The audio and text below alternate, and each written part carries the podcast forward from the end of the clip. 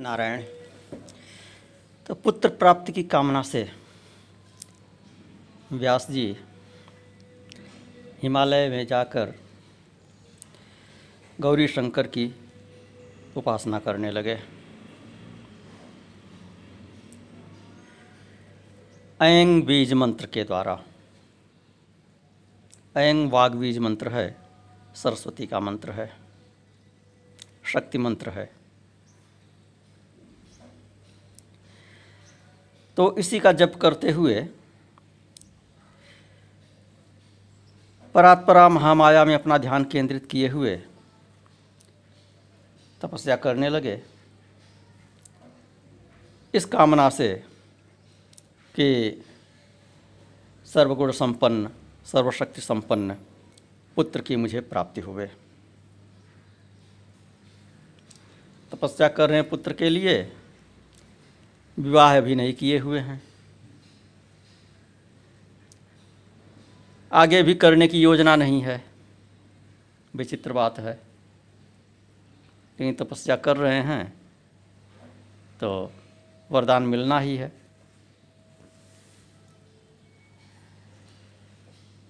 तो तपस्या से उनके चारों दिशाएँ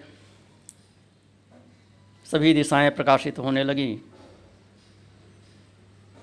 सभी देवताओं को कुछ अद्भुत अनुभव हुआ।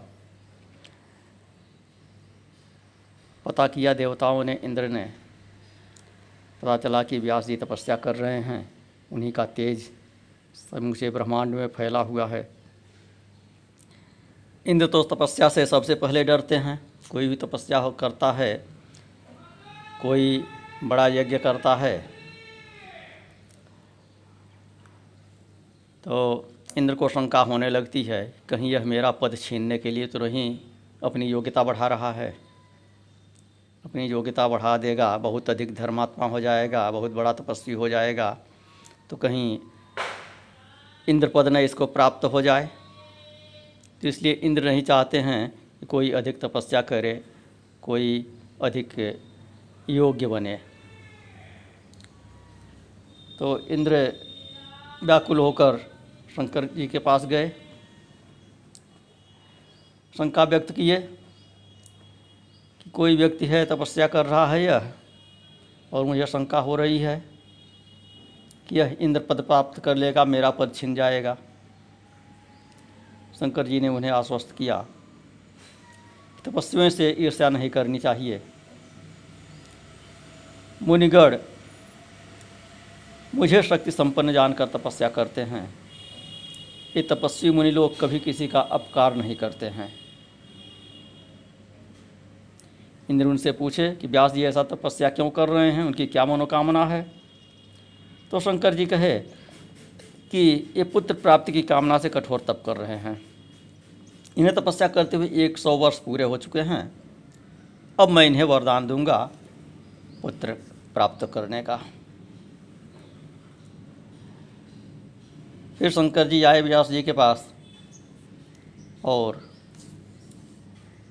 उन्हें वरदान दिए कि तुम्हें कल्याणकारी पुत्र अवश्य प्राप्त होगा।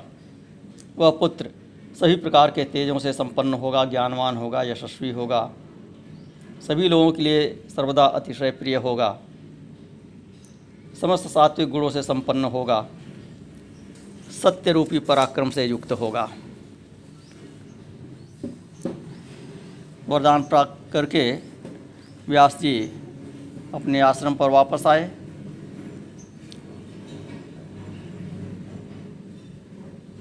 यज्ञ के लिए अरण्य मंथन कर रहे थे। मन में पुत्र की कामना पड़ी हुई थी। स्त्री थी नहीं। विचार करने लगे, शंकर जी ने मुझे पुत्र उत्पन्न होने का वरदान तो दे दिया। लेकिन पुत्र होगा कैसे? क्योंकि मेरे पास स्त्री तो है नहीं। इस तरह से इस अरड़ी का मंथन करने से, अरड़ी के संयोग से अग्नि उत्पन्न होती है तो उसी प्रकार स्त्री पुरुष के संयोग से पुत्र की उत्पन्न हो, उत्पत्ति होती है। मंथन करते हुए उनके मन में ऐसा विचार आया। तो सोचे कि मेरे पास पतिव्रता युवती स्त्री तो है नहीं, पुत्र कैसे होगा? और यदि स्त्री संग्रह में करूँ तो यह पैर की बेड़ी हो जाएगी, बहुत बड़ा बंधन हो जाएगा, प्रपंच हो जाएगा। स्त्री चाहे जितनी गुणशालिनी हो, लेकिन बंधन का ही कारण रहती है। शंकर जी सदा स्त्री के मोहपाश में बधे हुए रहते हैं। उन्हीं शंकर जी से वरदान प्राप्त करके आ रहे हैं और उन्हीं शंकर जी को फिर बंधन में युक्त देख रहे हैं। यह तो पार्वती के बंधन में है, विष्णु भगवान लक्ष्मी के बंधन में है। मुझे बंधन नहीं चाहिए। लेकिन पुत्र की कामना है, पुत्र चाहिए, स्त्री का बंधन नहीं चाहिए। सोच रहे हैं, बिना पुत्र के स्वर्ग की प्राप्ति नहीं होती है, बिना पुत्र के आत्मकल्याण नहीं होता है। लेकिन स्त्री बंधन का कारण है, विषम परिस्थिति है।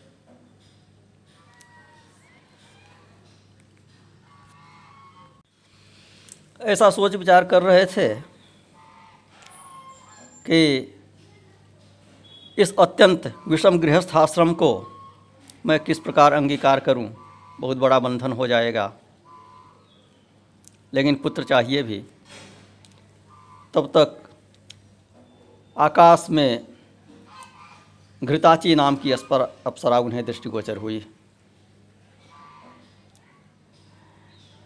संयम खो बैठे। मन में विकार उत्पन्न हो गया। फिर सोचने लगे, यदि मैं इसे स्वीकार करता हूँ तो सभी तपस्वीगण मुझे चिढ़ाएँगे, मेरा उपहास करेंगे, कहेंगे, सौ वर्षों तक कठिन तपस्या करने के पश्चात एक अप्सरा को देखकर आप मोहित हो गए, मन डोल गया। निंदा होगी मेरी। दूसरी तरफ़ गृहस्थाश्रम, पुत्र प्राप्त की कामना पूर्ण करने वाला स्वर्ग की प्राप्ति कराने वाला और ज्ञानियों को मोक्ष देने वाला कहा गया है। लेकिन यह भी शंका है कि क्या इस देवकन्या से मुझे यह सब कुछ प्राप्त होगा? तो उनके मन में तब तक उर्वशी का प्रकरण, उर्वशी और पुरूर्वा का प्रकरण स्मरण हो आया कि उर्वशी के मोह में पड़कर पुरूर्वा की दुर्दशा हुई थी, अत्यंत संकट में पड़ गए थे। यद्यपि उसी उर्वशी और पुरूर्वा की संतान भरतवंश है,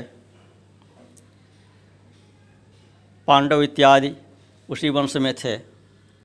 आगे उर्वशी की पुरूर्वा की उनके पुत्र इलाय और सुद्युम्न की और आगे उसके वंश परंपरा की कथा है, वह सब छोड़ते हुए व्यास जी वाले प्रकरण पर ही हम वापस आते हैं।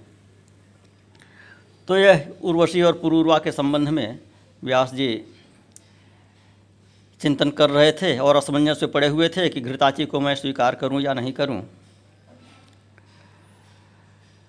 यह मेरे योग्य है अथवा नहीं है सोच रहे हैं, यह मेरे योग्य नहीं है, उर्वशी की भांति यह छोड़कर चली जाएगी। और दूसरी तरफ़, घृताची भी व्यास जी को चिंतित हुआ देखकर भयभीत हो गई।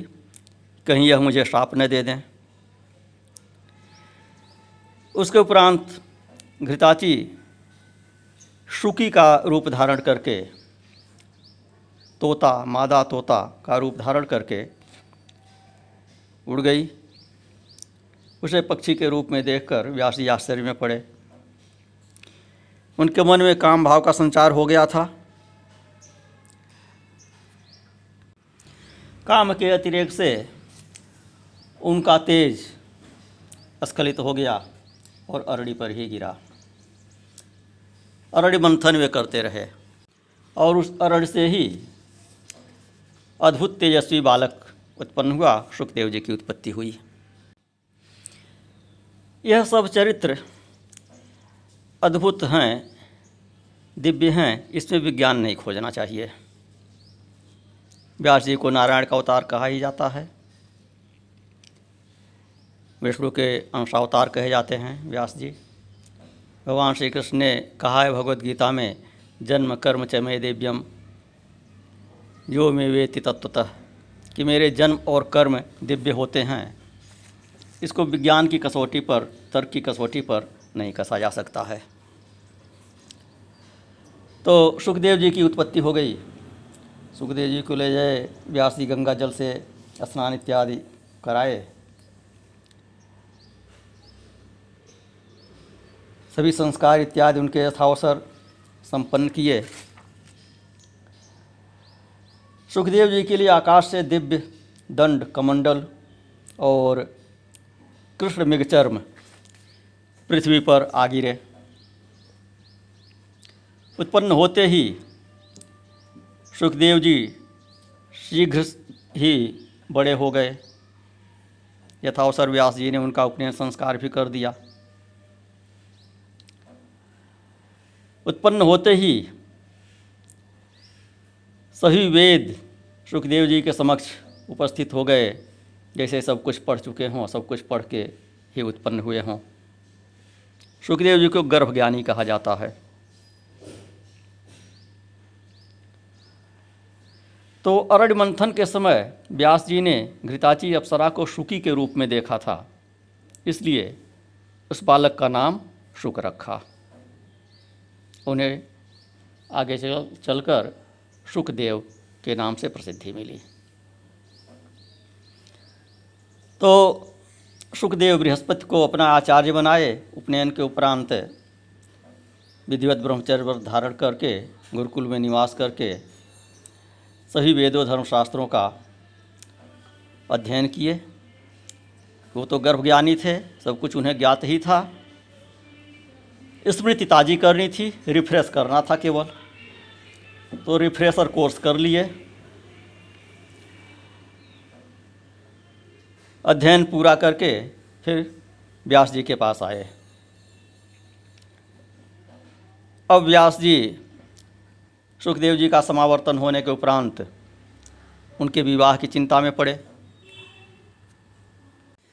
अवसर देखकर सुखदेव जी से कहे, तुमने वेद और सभी धर्मशास्त्रों का अध्ययन कर लिया है। अब तुम विवाह करो और गृहस्थ आश्रम में रहकर देवताओं और पितरों का यजन करो। सुंदर स्त्री को स्वीकार करो, पुत्र उत्पन्न करो और मुझे भी ऋण मुक्त करो और स्वयं पितृ ऋण से मुक्त हो।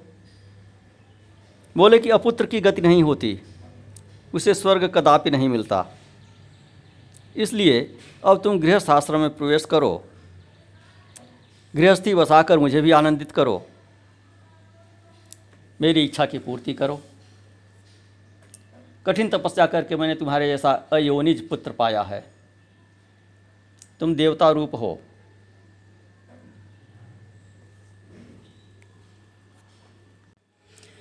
तुम्हारे लिए मैंने सैकड़ों वर्ष कष्ट सहकर तपस्या किया है। तब जाकर शिव जी के वरदान से तुम मुझे प्राप्त हुए हो। किंतु सुखदेव जी बोले कि मुझे तो आप तत्व ज्ञान का उपदेश दीजिए। मुझे आप इस गृहस्थी के बंधन में क्यों बांधना चाहते हैं? तो व्यास जी सुखदेव जी को गृहस्थी की बात समझाने लगे और सुखदेव जी वैराग्य की बात समझाने लगे। सुखदेव जी ने कहा कि मैं स्वयं जब अयोजन हूँ तो योनिजन्य सुख में मेरी प्रवृत्ति कैसे हो सकती है? और मैं भविष्य में भी नहीं चाहता कि किसी योनि में मेरी उत्पत्ति हो। मुझे तो अध्यात्म सुख ही चाहिए। ये विष्ठा मूत्रजन्य सुख को मैं क्यों चाहूँगा? बोले, मैंने सांगोपांग वेदों का अध्ययन किया और समझ लिया हूँ कि सभी यज्ञ हिंसामय हैं, कर्मवार के प्रवर्तक हैं। मुझे गुरु के रूप में देवगुरु बृहस्पति प्राप्त हुए। वे भी गृहस्थी के समुद्र में डूबे हुए हैं। वे स्वयं अविद्याग्रस्त है, मेरा उद्धार क्या करेंगे?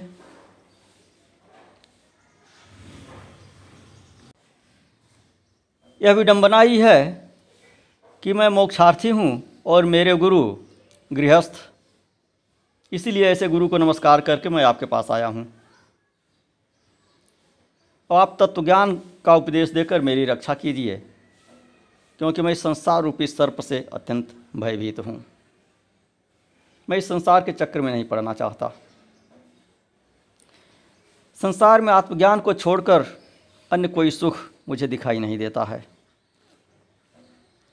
वेद शास्त्रों को पढ़कर भी जो सांसारिक सुख में फंसे रहते हैं, उनसे बढ़कर मूर्ख तो मैं किसी को नहीं समझता।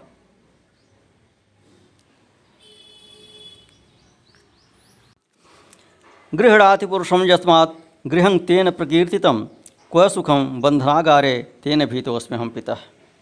सुखदेव जी कहते हैं कि ये पिताजी, पुरुष को बंधन में जकड़ लेने के कारण ही इसे गृह कहा जाता है। ग्रहण कर लेता है, इसलिए इसे गृह कहते हैं। ऐसे बंधन रूप गृह में, घर में मुझे सुख कैसे हो सकता है? व्यास जी फिर समझाते हैं कि गृह बंधनगार नहीं है और न बंधन का कारण है। जो मन से बंधन मुक्त है, वह गृहस्थ आश्रम में रहते हुए भी मुक्त हो जाता है।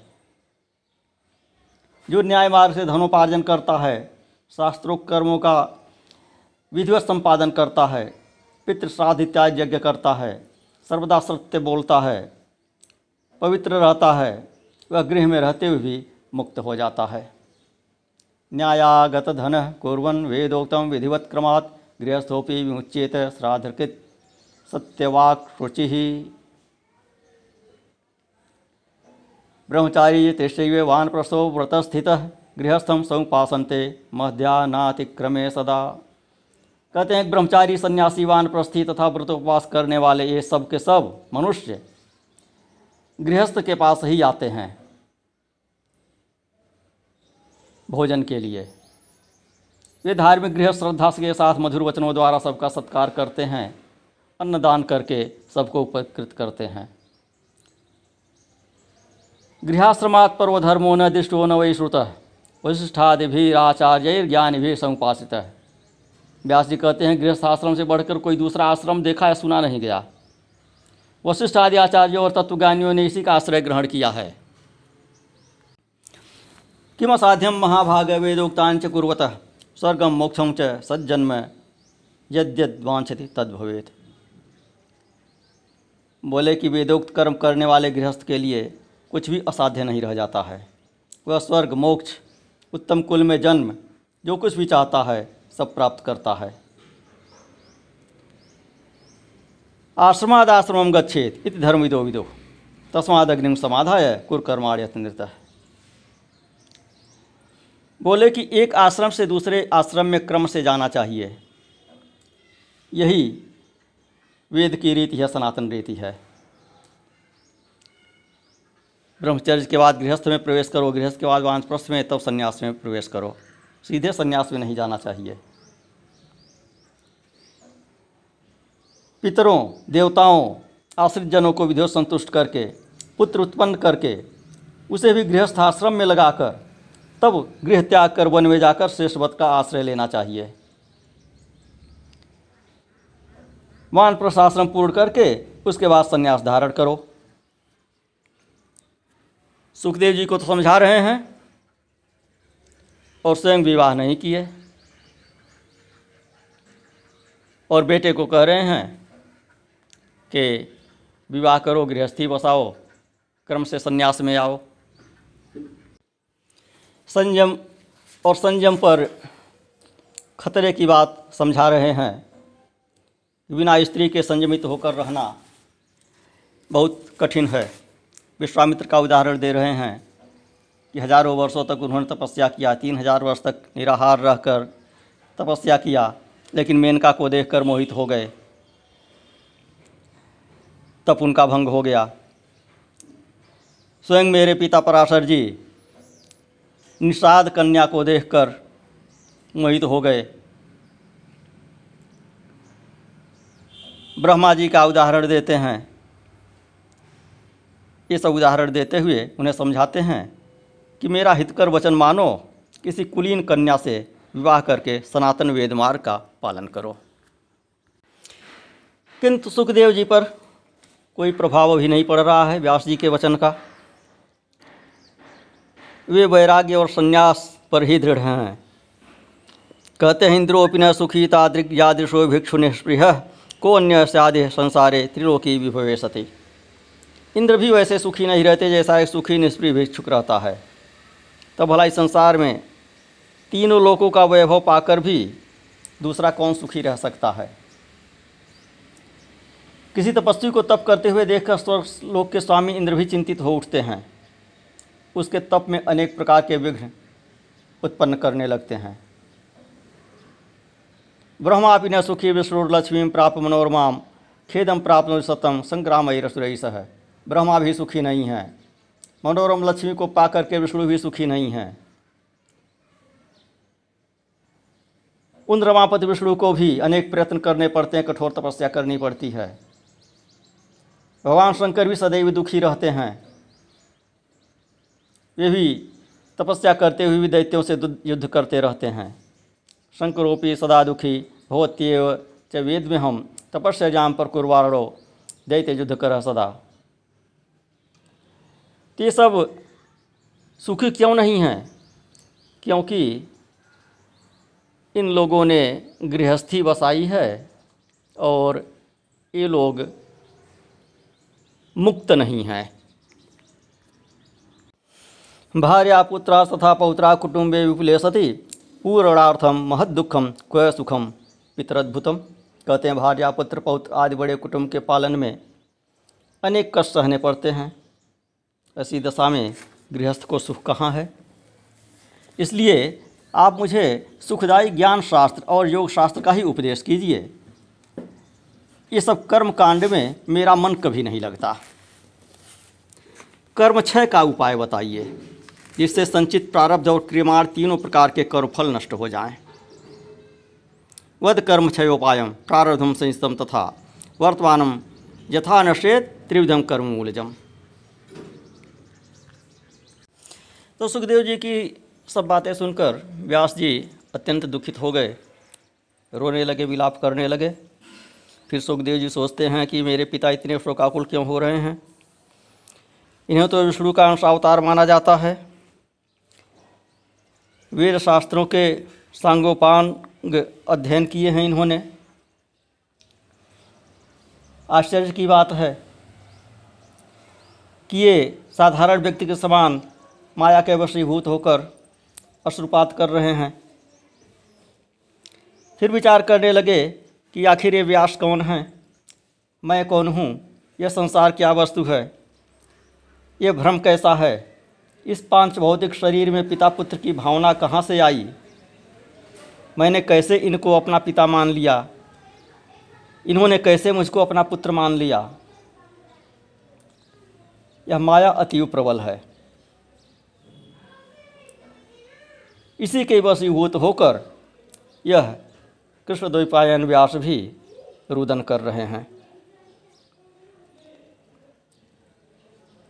फिर सुखदेव जी ने कहा व्यास जी से कि ठीक है, मैं आपका पुत्र हूँ। अभी इस समय मैं आपका पुत्र हूँ।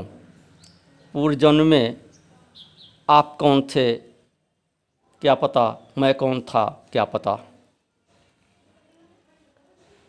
फिर यदि जन्म हुआ तो न जाने मैं कौन होऊँगा, आप कौन होंगे। इसलिए इस जन्म चक्र से, जन्म मृत्यु के चक्र से मुक्ति ही मिलनी चाहिए। फिर भी मैं इस समय आपका पुत्र हूँ, अतः आपकी आज्ञा का पालन करना मेरा कर्तव्य होता है।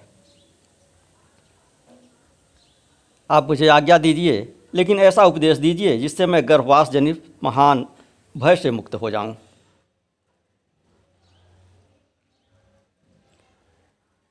मैं आबद्ध हूँ, यह बुद्धि मेरे चित्त से नहीं हटती। बद्धो हमिति मे बुद्धिर नापसरपति चित्ततः संसार वासना जाले, निविष्टा वृद्धिगामिनी। संसार के वासना जाल में यह बुद्धि उत्तरोत्तर बढ़ती जा रही है। तो सुखदेव जी के इस प्रकार वचन देने पर व्यास जी ने उनको कहा कि तुम श्रीमद् देवी भागवत पढ़ो। जिसकी मैंने ही रचना किया है।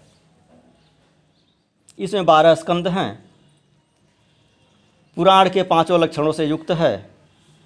सभी पुराणों का आभूषण है।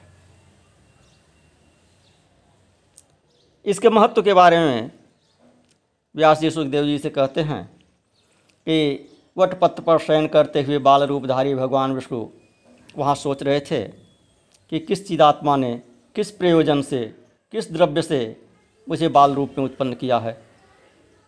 इन सब विषयों का ज्ञान मुझे कैसे हो? तो इस प्रकार चिंतन कर रहे उन बाल मुकुंद से आदिशक्ति भगवती ने संपूर्ण अर्थ को प्रदान करने वाले ज्ञान को आधे श्लोक में इस प्रकार कहा। आकाशवाणी हुई।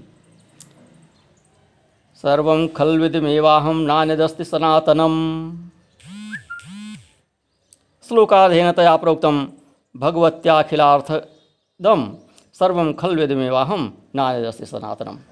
अर्थात यह सब कुछ मैं ही हूँ और दूसरा कोई भी सनातन नहीं है। यह बात पहले भी भगवान विष्णु के हृदय में उत्पन्न हुई थी। इसलिए वे सोचने लगे कि इस सत्य का, इस सत्य वचन का उच्चारण किसने किया? आकाशवाणी कहाँ से हुई? यहाँ पर कौन है मेरे अतिरिक्त? इस आकाशवाणी करने वाले को मैं कैसे जानूँ? वह स्त्री है या पुरुष है या अथवा नपुंसक है, कैसे पता चले?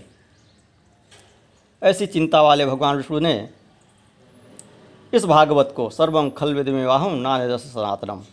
इसको हृदय में धारण किया। इसी श्लोकार्थ में मन लगाए हुए बार बार उसका उच्चारण करने लगे।